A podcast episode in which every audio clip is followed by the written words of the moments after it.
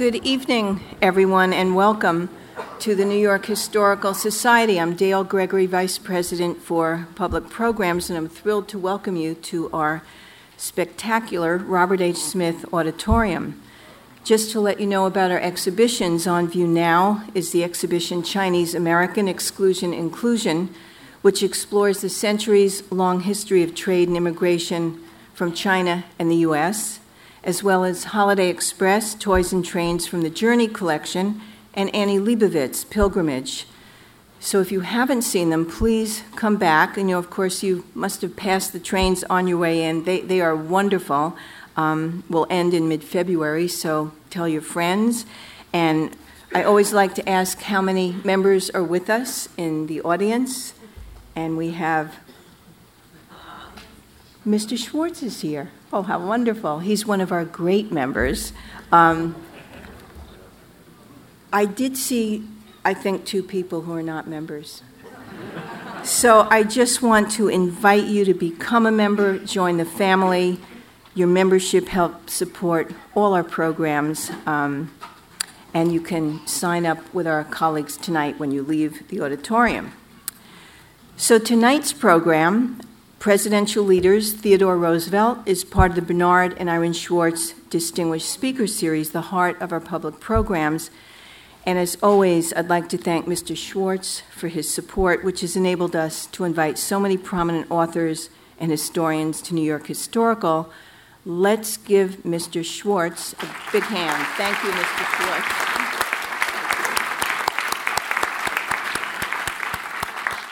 I also want to thank our trustee, one of our trustees who's with us tonight, Rick Reese, um, for all his great work and support, and all our Chairman's Council members with us. Let's give our trustees and our Chairman's Council members a hand as well. Thank you. So the program tonight will last an hour and include an answer and session and a question and answer session, and we invite audience members to approach the two standing mics in the aisles. And we do that so that everyone in the auditorium can hear the question, um, the speaker can hear, and we do make podcasts. We audio um, record these talks and post them on our website for the greater world to hear. So you understand, we just want everyone to hear. So, following the program, Please join us for a book signing with tonight's speaker, whose books will be available in our museum store. We are thrilled tonight to welcome back Douglas Brinkley to the New York Historical Society. He is professor of history at Rice University and presidential historian for CBS News. His definitive biography of CBS News anchorman Cronkite was deemed one of the best books of 2012 by the Washington Post and no less than eight of Professor Brinkley's books have been selected as New York Times notable books of the year. Among his other books include The Wilderness Warrior, Theodore Roosevelt and the Crusade for America, and The Quiet World, Saving Alaska's Wilderness Kingdom. In addition to being a best selling author, he serves as a contributing editor for Vanity Fair, Audubon, and American Heritage, and is a frequent contributor to the New York Times, Foreign Affairs, The New Yorker, and The Atlantic Monthly. And we always ask before we begin if you have a cell phone, an electronic device, to please turn it off for the duration of the program. And now, please join me in welcoming Douglas Brinkley. Thank you.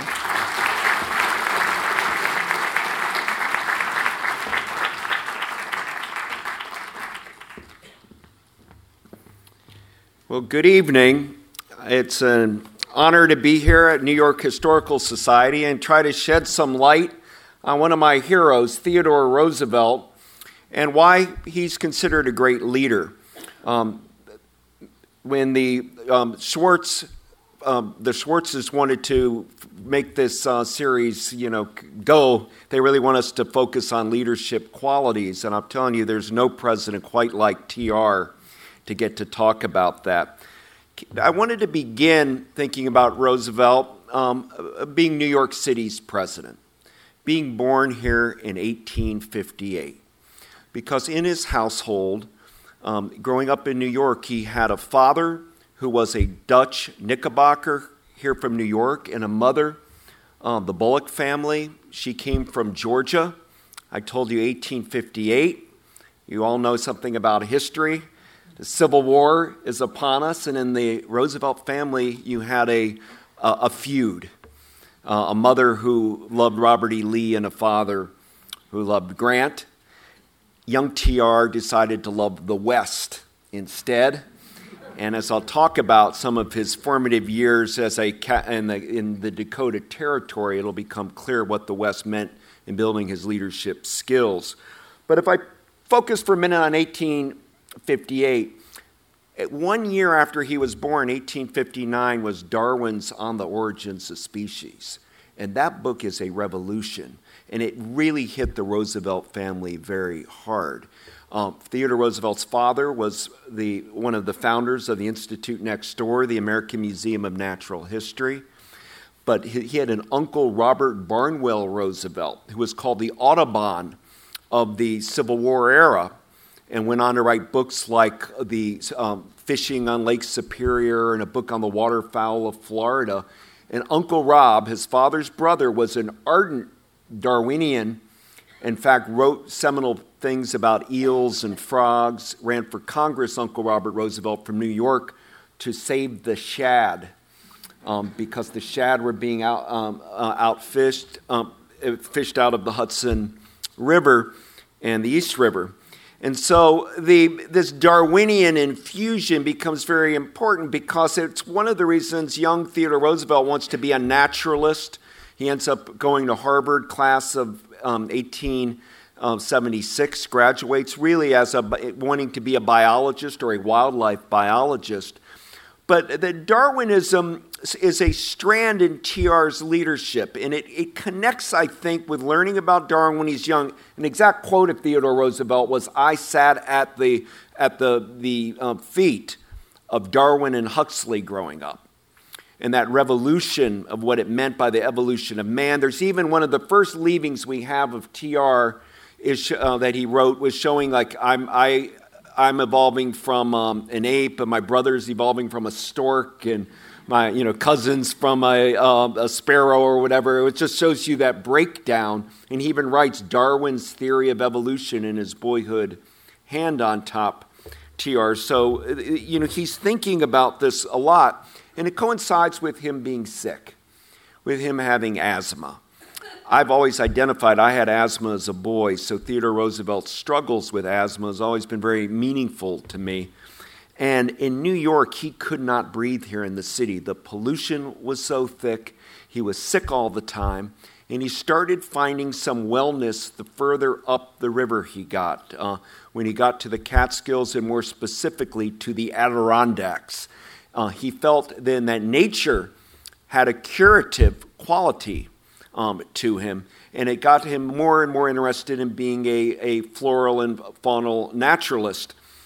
Add to that mix his early penchant for hunting, um, which develops into a lifelong obsession. And boy, what's colder in Darwin terms than not just species survival, but when you get shot and you're dead and you go to the carcass, all that life, and then you're gone. And from that hunting experiences, and, and he did a lot of great taxidermy. His la- Theodore Roosevelt, when he was a boy, did um, his teacher was John James Audubon's taxidermy uh, specialist. And TR learned how to do small animals with taxidermy and all.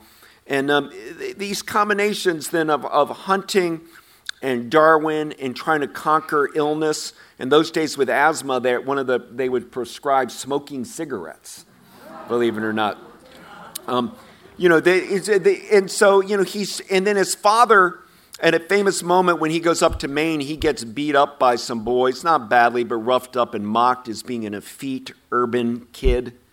And his, uh, his father said, Well, you're going to develop into, a, into man, a manly person and you have young TR having weights. His father gets him weights and he starts weightlifting. By the time you go to Harvard, you see photos of Theodore Roosevelt while he's in, in Cambridge with no shirt on, looking all buff, you know, because he's been, he's been making himself strong. He's willing it, but not but willing it through physical exertion, um, as well as intellectual exertion. And those combos are coming to him. Um, you know, the, those strains are kind of coming together by the time he's at Harvard. Add to this, I, I, I consider myself a presidential historian. I would tell you, I think Theodore Roosevelt had the best father. He was an incredibly honest man, pious, um, big New York City uh, socialite, philanthropist, uh, religious. And TR, his greatest quality is honesty. You talk about what makes him a great leader. He always told the truth. He believed in a code of valor and honor and, um, in, in believed that he had to do, believe in action and being a doer.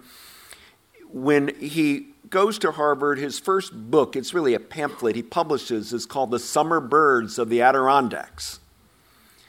He then goes and wants to climb to the, the tallest mountain in Maine because Thoreau had climbed the mountain and is reading about Thoreau's wanderings there. And he wants to hunt a moose, but he's bragging that I'm as tough now. I'm, he was with ardent outdoors people, and he wanted to be as tough as those men. And yet, and, and he also can operate in, in um, non masculine, uh, more uh, social society kind of cultures too. And you see them both forming his character. And he also loved early on the, the Navy. I'm, I'm mentioning some about conservation and hunting and naturalists, but the Navy was his great love. And he writes in 1882 that uh, Naval War of the 1812. Amazing stories he's writing about in those two books. It, it, was taught at the Naval Academy forever and the Naval War College. It's still the classic, and he's writing this as a young man, this big two volume thing on um, the War of 1812. And if you really read that, you'll see how much he loves American, um, the way America won up the British, the way Oliver Hazard Perry um, you know, in, in Erie, Pennsylvania, was able to build a fleet and take over the Ohio Islands against the British, and a kind of a feeling of American exceptionalism is exuding him as a, as a young man. He defines himself not just as a Dar- Darwinian, but also as a Mahanian, named after Alfred Thayer Mahan, who believed that great power countries in the world realpolitik or countries that mattered, Japan and Britain in particular, knew how to take care of, of their shorelines, their homeland security in today's parlance. That you meaning in Roosevelt gets from reading Mahan's influence of sea power that we've got to have a navy on both coasts. Hence, you get to the Panama Canal when he's president and in, in, his focusing on building that shortcut that we can protect ourselves. You don't have to have the Navy go all the way down the, in um, South America and up, that we have that shortcut. And incidentally, now as I speak to you, I mean, the Panama Canal is being doubled in size and has continued to be very important to America's Navy, but also American shipping. Um, but once he gets beyond being the scholar of the Navy and hunting and all, of course, he runs here in New York and becomes um, a legislator in Albany and he has that harrowing moment. He's a reformer. He wants to go after, because of his honesty, he wants to go after corruption all his whole life. Uh, he's a prosecutor.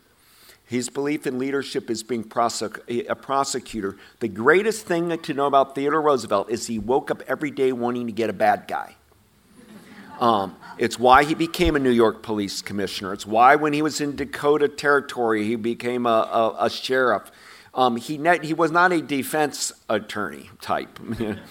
um, and in the, the, but he's in Albany trying to get, become a reformer, going after corruption. And he famously, and I'm sure most of you know the story, comes, gets called in by his brother because his mother is very sick with Bright's disease. Her kidneys are failing. And his wife, Alice, is in labor with his child, who becomes Alice, um, Longworth Roosevelt, great Washington, D.C. wit um, and, um, philanthropist, and, and it was a very special daughter he had.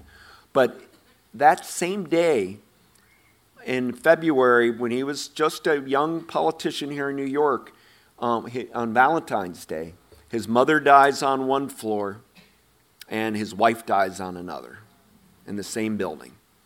And one of the more moving documents I've seen is when he, he puts an X into his diary and says, The life has gone out of my life forever. He had bout of huge amounts of depression. Depression was part of the Roosevelt family. His brother it was an alcoholic with a, he, dealt, he dealt with his, um, his depression by drinking and, and some forms of opiates. TR was almost a, teet, a teetotaler. Um, he barely would touch any alcohol in his life. In fact, he sued once when somebody said he, he drank uh, because he thought it was libel. But he drank about a gallon of coffee a day. So he's very caffeinated. But, uh, but what happened was when he put that X in and left his baby daughter here in New York, um, his sister said to Theodore, Go out west. He always felt this western vector, a tug. The, the most further west he's gone, and it is the real west, he went with his brother grouse hunting in the most western counties um, of Iowa. And he'd also been in the Red River Valley there on the border of North Dakota and Minnesota but he didn't really get to see that Wild West. And why is he so inflamed with the West? Well, if I said the Civil War to you was in the 1860s, by the 1870s, the boys' magazines and science magazines were showing photographs of the Hayden expedition of 1871 that had gone to Yellowstone. And all these photographs of, you know, of, of Crater Lake, you know, in Oregon or the Red Rock um, slickrock canyons of Utah. They're starting to be photographed and seen. And you also had a geological survey charting and mapping the West because there were there are gold in them there are hills. Famously in the Dakota, South Dakota, with the whole Custer period, uh, Battle Little Bighorn, you have people coming to the Black Hills for gold. Um, TR had an insight that everybody had did topography and geographical surveys of the West, but there was no biological survey. TR's whole life, he wanted to know what grasses grow in every county, what kind of insects, what sort of fish, what type of, of bear. And, uh, and he got in very big Darwinian debates over species. He was what they called a lumper. For example, he thought there were maybe five species of bear. And a, um, a man named Dr. C. Hart Merriam, a great mammalologist, said there are about 12 types of bear by studying their snouts and claws differences. They had at the Cosmos Club in New York a famous debate of the lumper versus the splitters. And TR did not like too many species because he wanted the public to know them all. He thought if you have too many, nobody will know. It becomes a specialist thing. So you have to reduce. And it was a very interesting argument. Well, he slaughtered Merriam, TR. Imagine what a great orator and all. He just killed Theodore Roosevelt at the Cosmos Club debate on, on this. Yet he lost the debate in the end because Merriam went out to the Olympic Peninsula in Washington state and lo and behold found the biggest elk known to man this giant elk that lived up there a new species in Merriam's mind and he wrote dear theodore i found a new elk and would like to name it after you but I know you don't like all, these subspecies categories. He said, Oh, in this case, you're right. That is a new one. Hence, you have the Roosevelt elk today from it. But um, his, eh, when, when we talk about Theodore Roosevelt's Western vector and why, when that tragedy happened on Valentine's Day, the Northern Pacific Railroad here in New York, you could take the train across the, the, the plains, you actually get to Minnesota, and then you'd cut across what's North Dakota, Montana. So eh, a, a link to Puget Sound, to, to Duluth and the Great Lakes, and then eh, to New York. He got off in Medora, North Dakota, and began what he called his years in the wilderness. Um, there's a biblical connotation in that years in the wilderness, wandering the desert or something, but he really did kind of wander around the Dakota Territory in Montana. Yes, he wrote articles about big um, hunting for grizzly in the bighorns of Wyoming, and yes, he he uh, wrote about killing a buffalo and um, eating its uh, hump and tongue and having the head as a um, as a, a trophy. Um, from killing that bison, he went on to create the American Bison Society to save them. And he went on to, when, as president, rip out fixtures in the White House that were of African species, like lions and the like, and instead had bison put on them. Also, commissioned the buffalo nickel you hear about. So he fell very in love with that, that, that the, the, what used to be 60 million bison on the Great Plains. But these years in the Dakota, he's a cowboy rancher. He's got two brands, uh, the Maltese Cross and the Elkhorn. And um, he says, I never could have been president, I never could have been a leader without my time in North Dakota. Well, they milk that for everything it's worth in North Dakota today. You'll see it if you go up to Theodore Roosevelt National Park in the Badlands, where the whole town has been saved. But what he meant was, I was raised well here in New York. I had money. But when I went out to Dakota, I got to live with hard scrabbled, rough and ready people, what he considered the American archetype. And he liked what he saw. Men of self reliance people that a blizzard or a, would occur and everybody would pull together in the community. But he liked the type of men that our western states were developing. Becomes i don't want to say he mythologized the cowboy because he was much more sophisticated than that. He became an ethnographer for cowboy culture theodore roosevelt as president got um, john lomax funding from france to do studies at the university of texas on cowboy culture because he thought they, cowboys were our knights of King Arthur. That this was so that their ballads and songs and, and doggerel and all had cultural importance to us in the United States. But that ability that he could he could hang in there with those men. They call him Four Eyes at first, but he could hang in there, and they all became impressed with his leadership because he never quit there was no quit in TR. He would go on looking for that buffalo, go on day after day, rain. He just wouldn't stop. Yet he was not a good hunter. He, he was a terrible shot. He was almost, you know, he later got blind in one eye from a, getting hit in the eye in a boxing match. But he had awful eyesight, but that indomitable, no quit spirit that he had, more melding there in North Dakota he comes back. He'll later get he gets remarried to Edith, um, and they have a wonderful marriage. There are no affairs in Theodore Roosevelt's life. He was very, they're very, very loyal because an affair would be lying. And I'm honestly telling you, Theodore Roosevelt doesn't lie. That's his big thing in life to admire.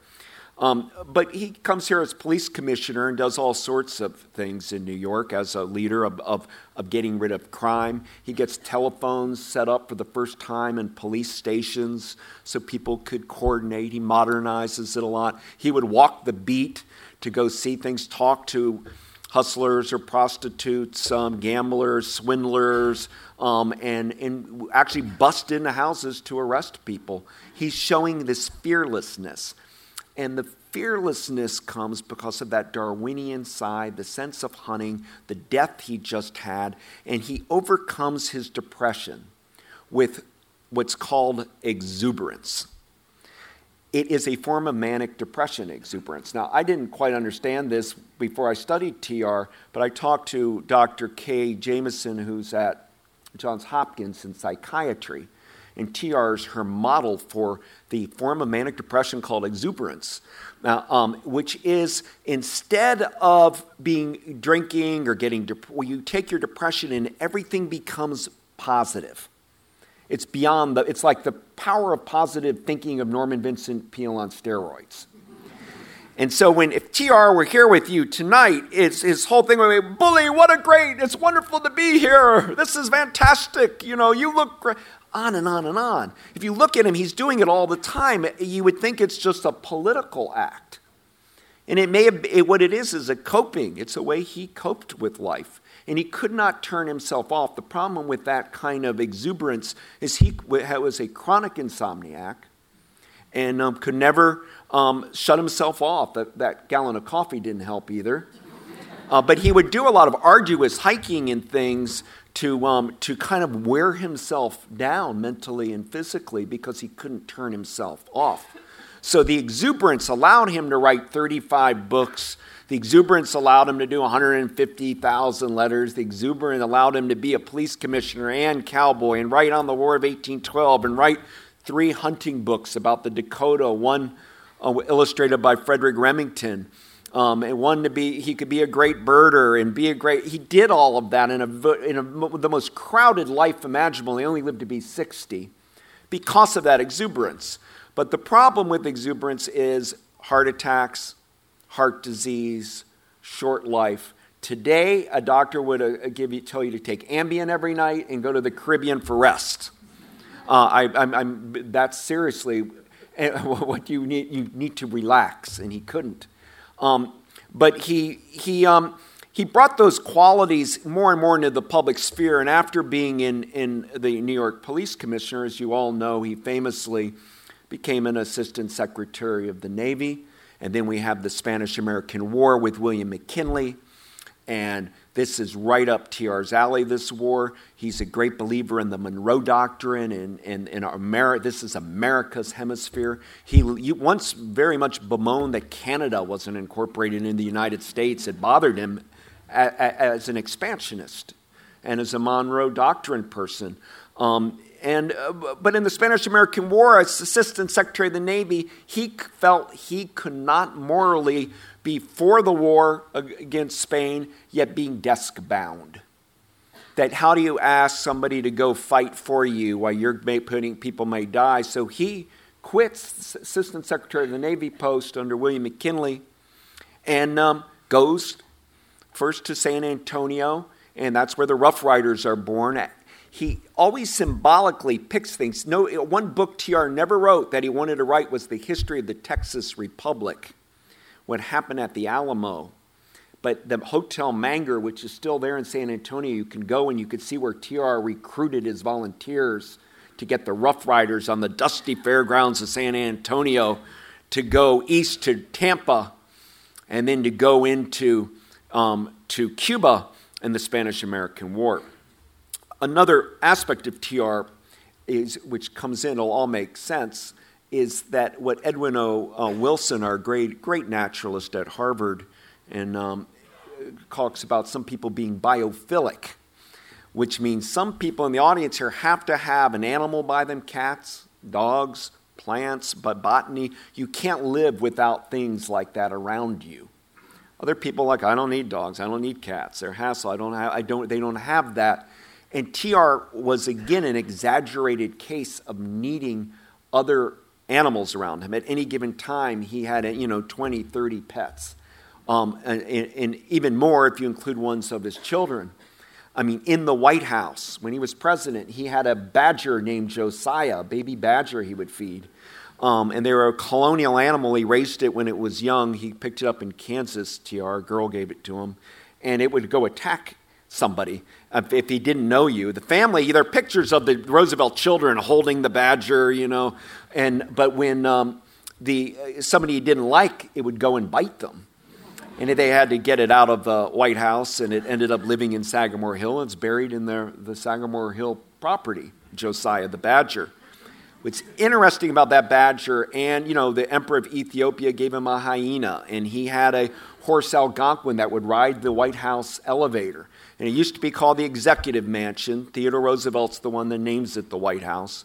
He had a dog named Skip that couldn't bark but could climb trees, that would sit on his lap. He had parrots, snakes, turtles, pockets full of nuts to feed squirrels uh, on the White House lawn. While he was president, he wrote a book about the birds of Washington, D.C., uh, which was a, a definitive kind of ornithological checklist while he was president. The reason I mention it at this part of my lecture is during the Spanish American War, beyond the famous Rough Riders, men from the territories of New Mexico and Arizona, in, in Oklahoma, and from uh, Ivy League friends, uh, polo crowd, they all mixed together in this volunteer Rough Riders regiment, the name taken from Buffalo Bill. But he had three mascots a cougar, um, a, a golden eagle, and a, and a dog, little puppy and they stayed with the Rough Riders through the Spanish American War.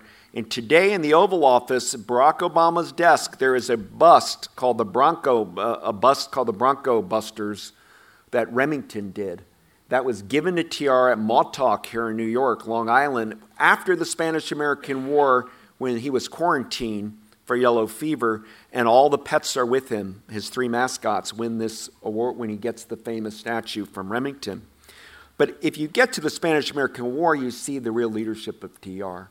Um, it is, um, he, he, only time we know he ever cursed was when horses would get water in their in their faces and he would start using swear words because he you know about the animal torture of the water coming on them and when they had to bring animals to shore there but he called it his crowded hour because on july 1 1898 he became the great hero of kettle hill or san juan hill as it's more famously known bill clinton posthumously gave him the Medal of Honor for what he did there and led. And the name Theodore Roosevelt became a household name, along with Admiral Dewey, out of the Spanish American War. He became a, a military folk hero out of the Spanish American War because he was indomitable, and all the men said he showed no fear, total courage. Again, I'm not worried. If the bullet's meant for me, I will die. That's the way it goes in life. Uh, and, and so that lack of fear get noticed by people. You know, it's a leadership call. If, if, if the colonel's not afraid, you know, we're not afraid. Um, but he comes back, he runs as a hero uh, for the Republican Party, as a reformer, becomes governor of New York, and again, as governor, becomes a reformist. He talks about trust busting, going after monopolies, um, weeding out corruption. Um, all of this are seminal to him, so much so that a lot of the business class in New York weren't keen on Governor Roosevelt. They thought he was cowboy and kooky, and they were finding a way to get him out of Albany. And they degraded him in a sense and, be, by saying, look, the only thing he'll do is the vice presidency, and nobody wants that job. But he's, his ego's so big, he'll take it. And they got him, they thought they got him out of the way. And lo and behold, as you know, in Buffalo, um, um, you know, after TR ran for vice president, McKinley wins, and TR is now vice president. In um, 1901, September 6th, Buffalo, McKinley dies, and Theodore Roosevelt becomes president. McKinley murdered by an anarchist. And now, what Mark Hanna, the head of the Republican Party, said that damn cowboy is president. What are we going to do? And TR, true to form, is his own man. He does things the way he wants to do it. He um, immediately makes conservation a huge part of his presidency, saves over 234 million acres of wild America using all sorts of mechanisms.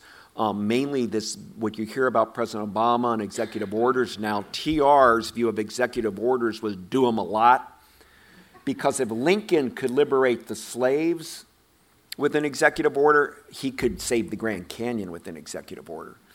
And in fact, he did just that. He went all over the country and used a, the Antiquities Act of, of, of 1906, which gave him executive power to, for the word science, to save places for science. So it could be a, an, you know, 60 acres of, for paleontologists to study bones found in the West or a strange natural feature. But he goes with his Rough Riders to the Grand Canyon, stands on the lip of the canyon, looks out over the abyss, and says, Do not touch it. God has made it. You will only mar it. Leave the Grand Canyon alone. Well, Senate wants to mine it for zinc, asbestos, and copper and TR uses this Antiquities Act and, and saves 600,000 acres of the Grand Canyon. When asked, this is not science, this is a land grab. Uh, Roosevelt said, Well, it's, show me a better example of ero- studying erosion at work for science. Um, and he went around and saved the redwood trees, Muir Woods out in California, and on and on, Devil's Tower, um, using these executive power. He also created five national parks, taking them through Congress, which you have to do for that designation. But he created 51 federal bird reservations with executive order. Giving birth what we call U.S. Fish and Wildlife today, 500 wildlife refuges. Because a 100 years ago, every woman here tonight would have come wearing a hat with a dead bird or an ornamental feather on it.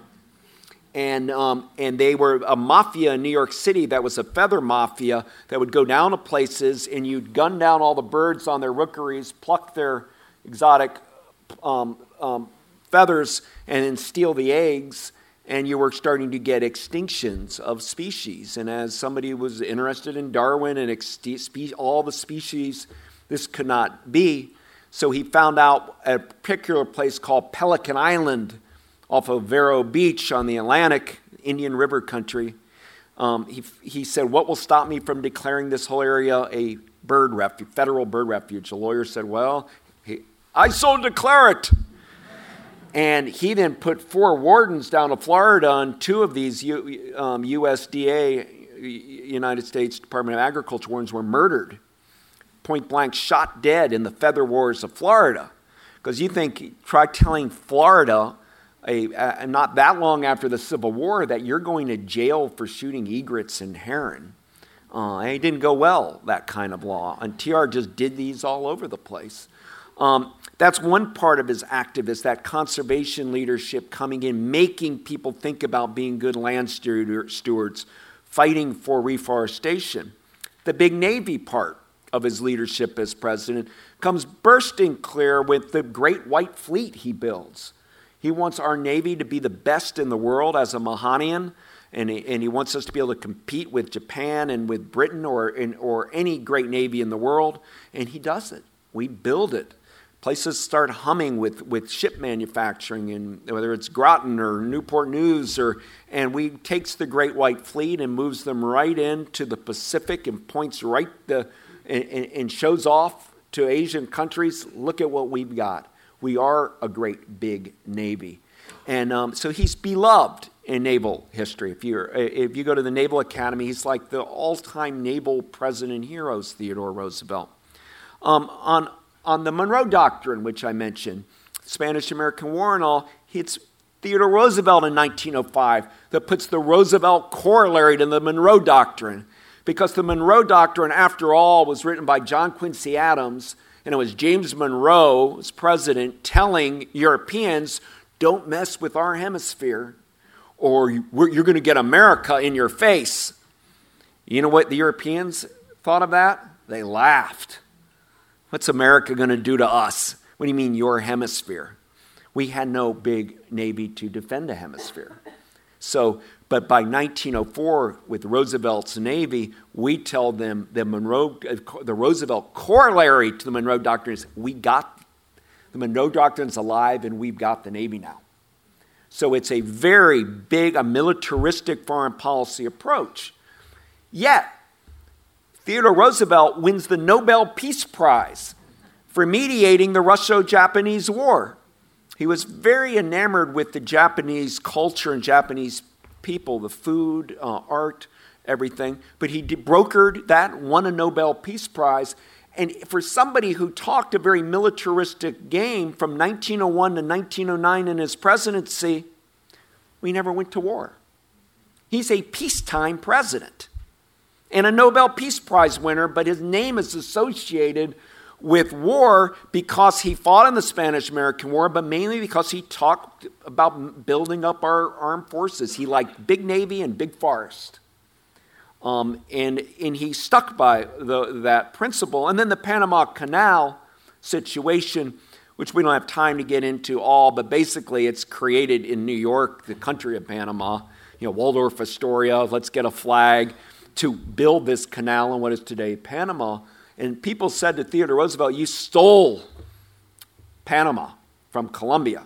And he said, I never stole it, I built it. I built the Panama Canal. And it was an engineering marvel. The great historian David McCullough and many others have written about it and uh, uh combating malaria and, the, uh, and, and how much um, er, uh, machinery was needed to accomplish that all in the name of, of America and Monroe Doctrine, supremacy in the hemisphere, and our big Navy, and be able to protect our borders. Theodore Roosevelt was a great leader as president because he knew how to manipulate the press.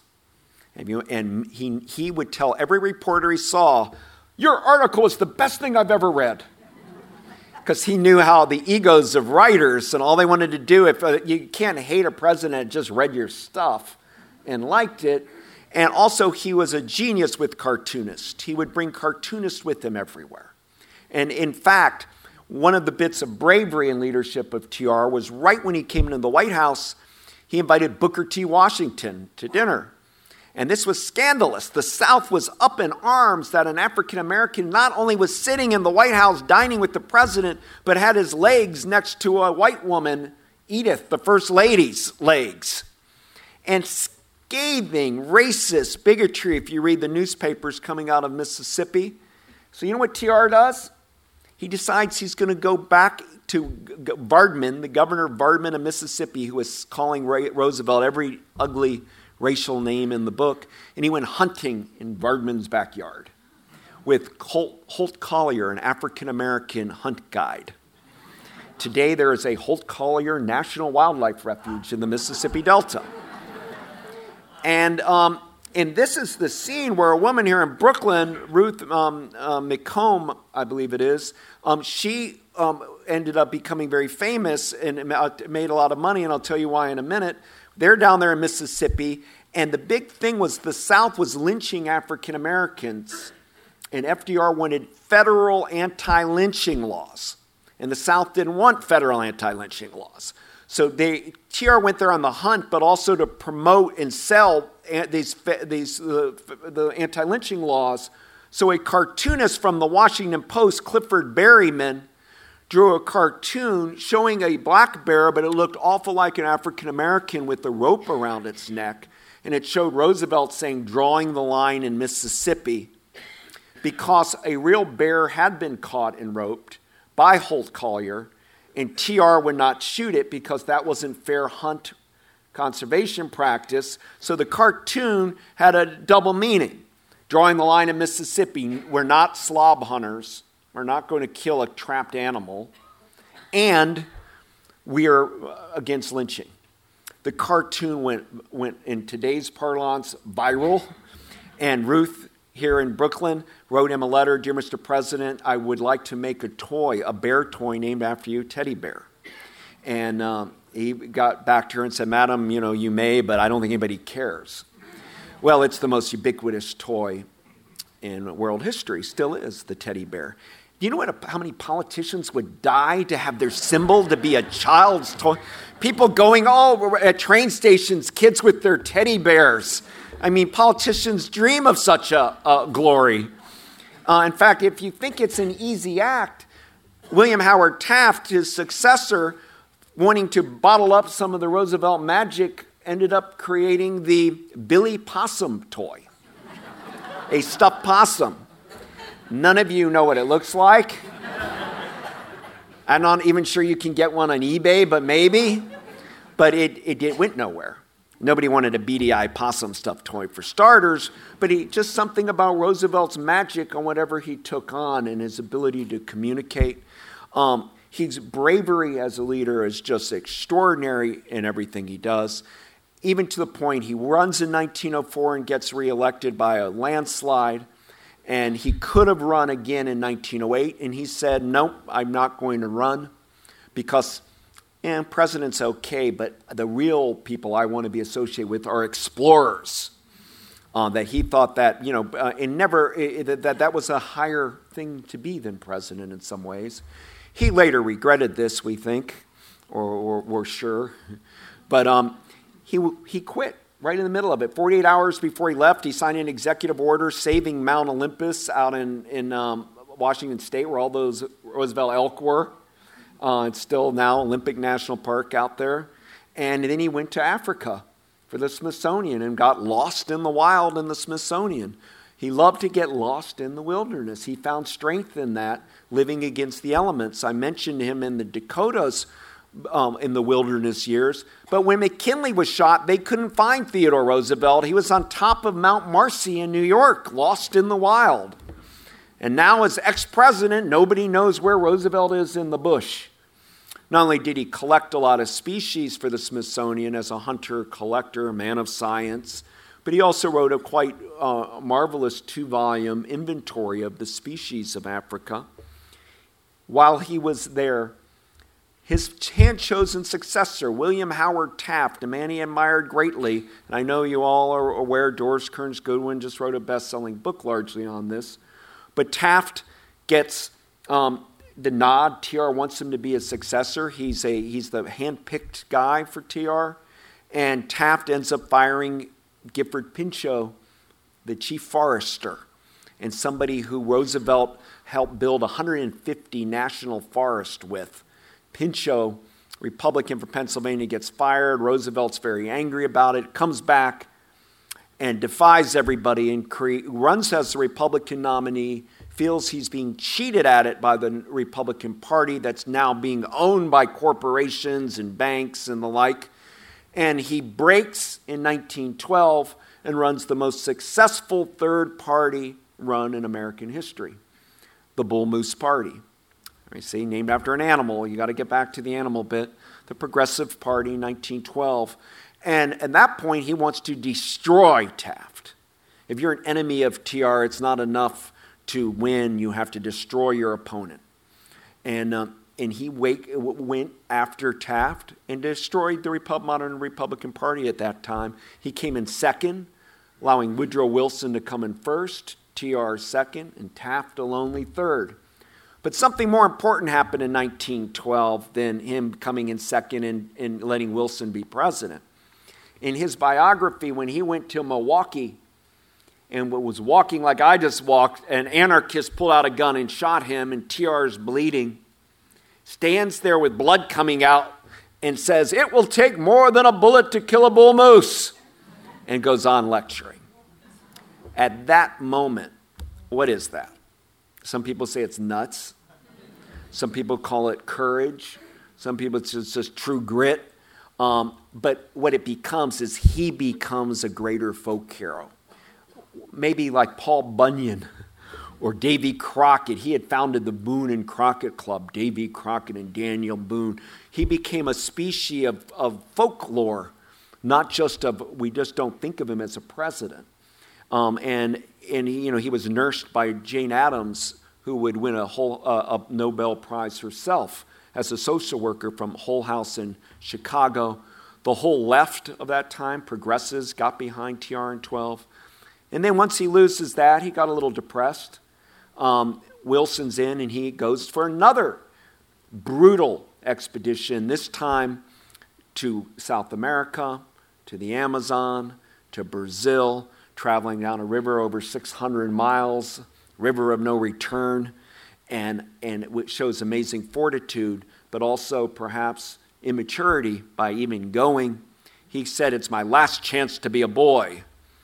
Um, but he ended up trying to un- unlock a couple of boats and cut his leg, and that open wound caused him to get infection, and he developed a malaria, a malaria of some kind, fever, almost died down there, was actually asked to be left to die.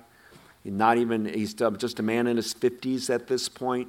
Comes back, and everybody here in New York said he was never the same. He was constantly having leg problems, constantly, his vitality had largely evaporated. And it evaporates more when he has a son killed in the First World War. Theodore Roosevelt was an early and ardent supporter of going in and taking it to the Hun, Kaiser's Germany. Um, he was angry at Woodrow Wilson um, for being lackadaisical of getting American intervention into what we call the Great War of today, today we call World War I. In fact, TR wanted to lead a group of men, his Rough Riders too, if you like, and Wilson said no way. He was very depressed that he couldn't go over there and fight and serve. His son had that same, Theodore Roosevelt Jr., you all, I think, know, had that same ardor and ended up dying in um, the Battle of um, Normandy in D Day in World War II at 56 years old. The oldest man to die at D Day was Theodore Roosevelt's son.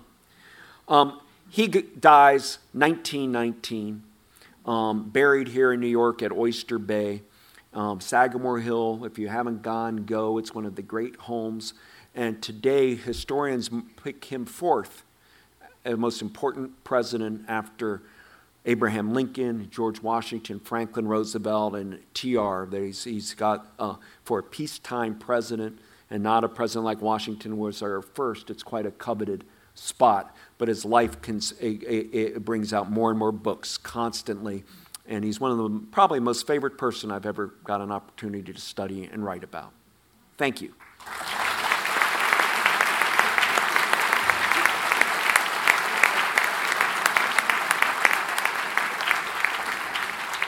Now, I'm going to be taking questions from the audience. If you'd like to ask a question, please approach one of the two standing mics in the aisle.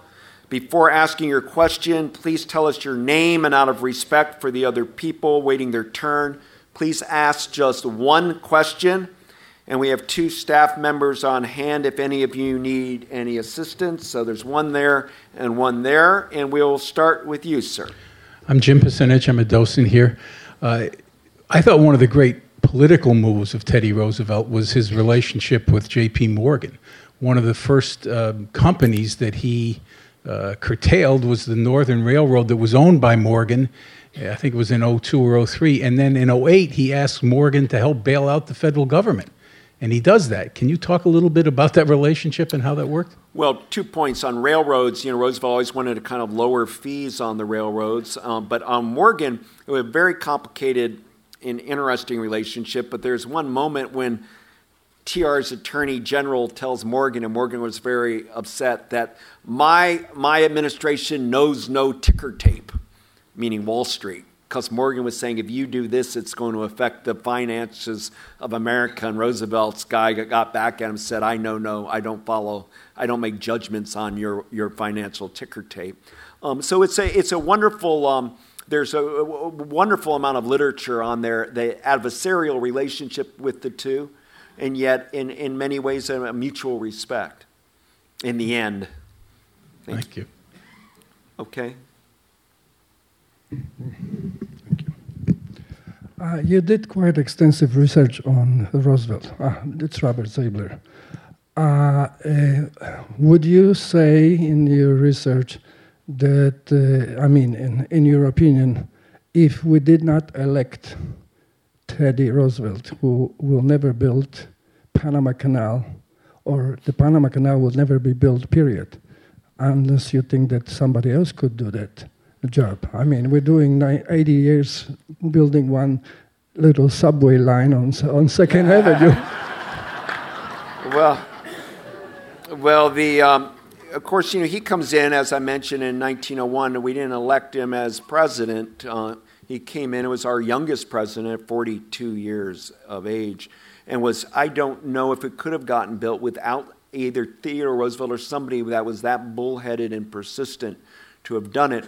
But we always get worried as historians about what, um, what, what if. I got to edit Ronald Reagan's diaries called the Reagan Diaries, and Nancy Reagan had given it to me to edit with one stipulation never tell people what my husband would have done because people are very unpredictable and you never know. History unfolds the way it unfolds. So one, one doesn't want to say it would never have gotten built, the Panama Canal, without uh, Theodore Roosevelt, but certainly it, he, for better or for worse, depending how you think of it, there are many people in Latin America that felt it was a, a, a ugly sign of American imperialism and, and colonialism. Uh, uh, and there are other people that see it as a model of can doism, like going to the moon.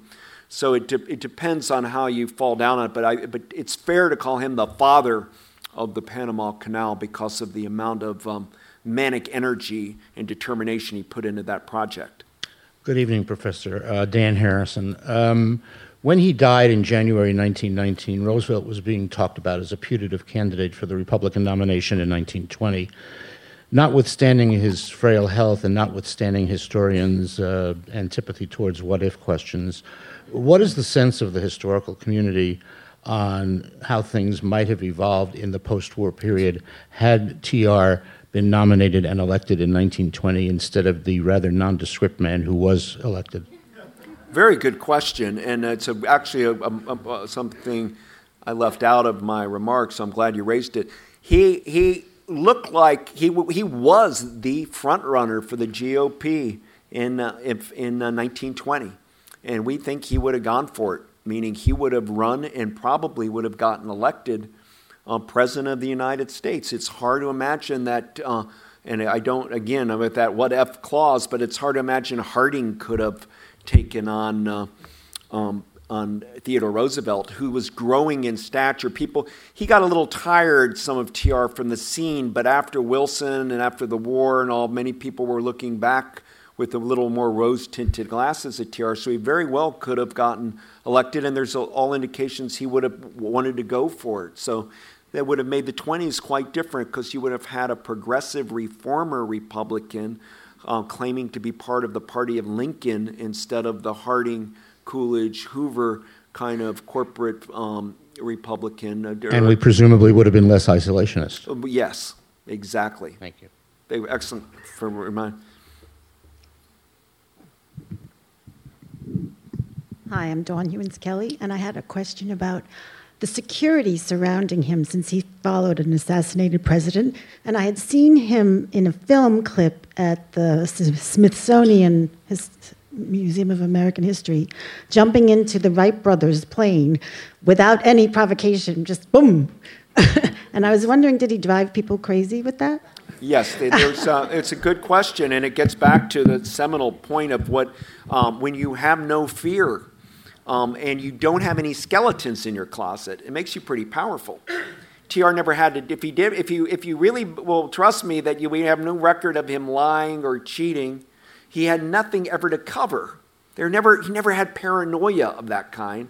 And then he developed this sort of Darwinian philosophy, or when the and it's not so much different than Jonathan Edwards, and the door opens, you'll go tumbling down, right? I mean, it's a you know it's you know, death's upon any of us any minute. So live your life honorably and live it to the fullest. But his idea of fullest was trying anything new.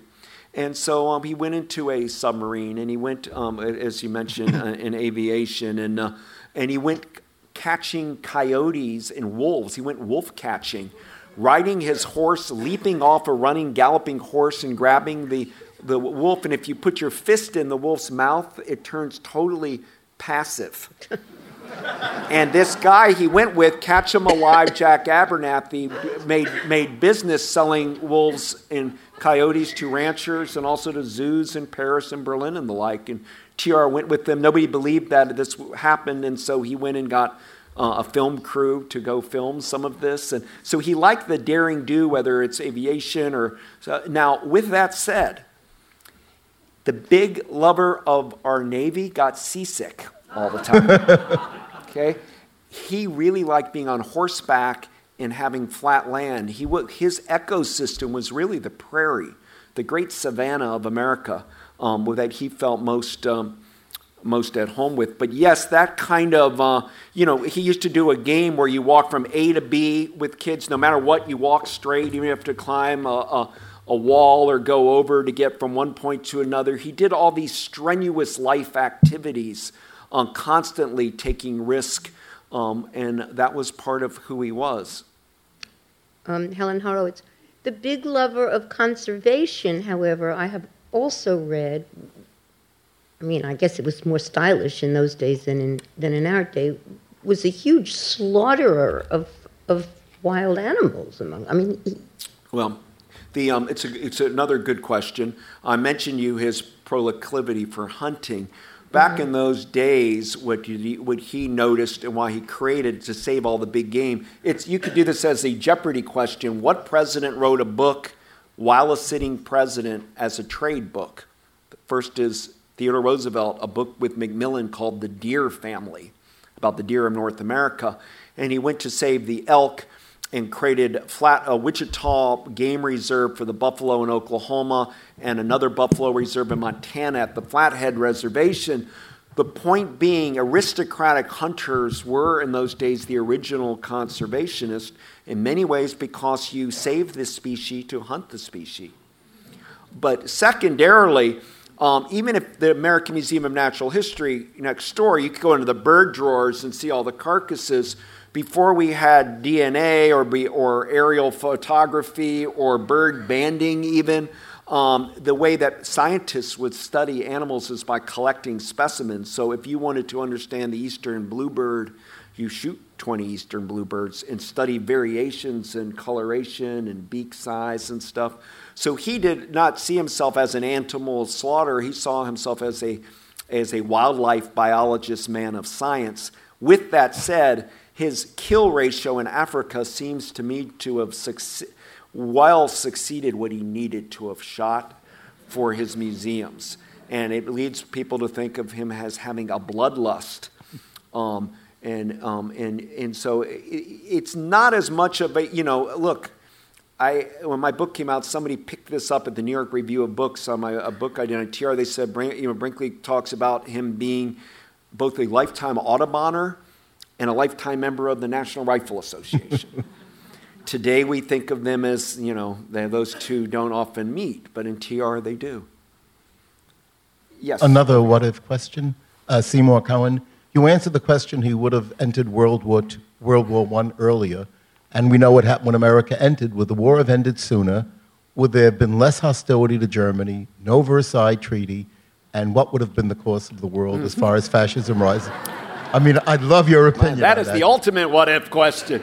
Uh, let me say this about that. Uh, Theodore Roosevelt was beloved in Europe almost as much as Benjamin Franklin had been generations before. His famous speech at the Sorbonne was the one that Nixon used when he resigned in Watergate. You know, that it's the uh, damn the critics, it's better to be in the arena and sweat and dust and all of that. And, um, and he spoke foreign languages very fluently, so he's very fluent in German and knew all about German community fars and the German people. But he had a huge disdain for the Kaiser and um, for the, the um, what he saw as a Germany run, um, run amok. Uh, but how he would have things would have panned out differently if we got in sooner, if TR was president, all that, I just just don't know. I better stop. I really enjoyed it tonight, guys, and I'll be around if you want to talk some more. Thank you.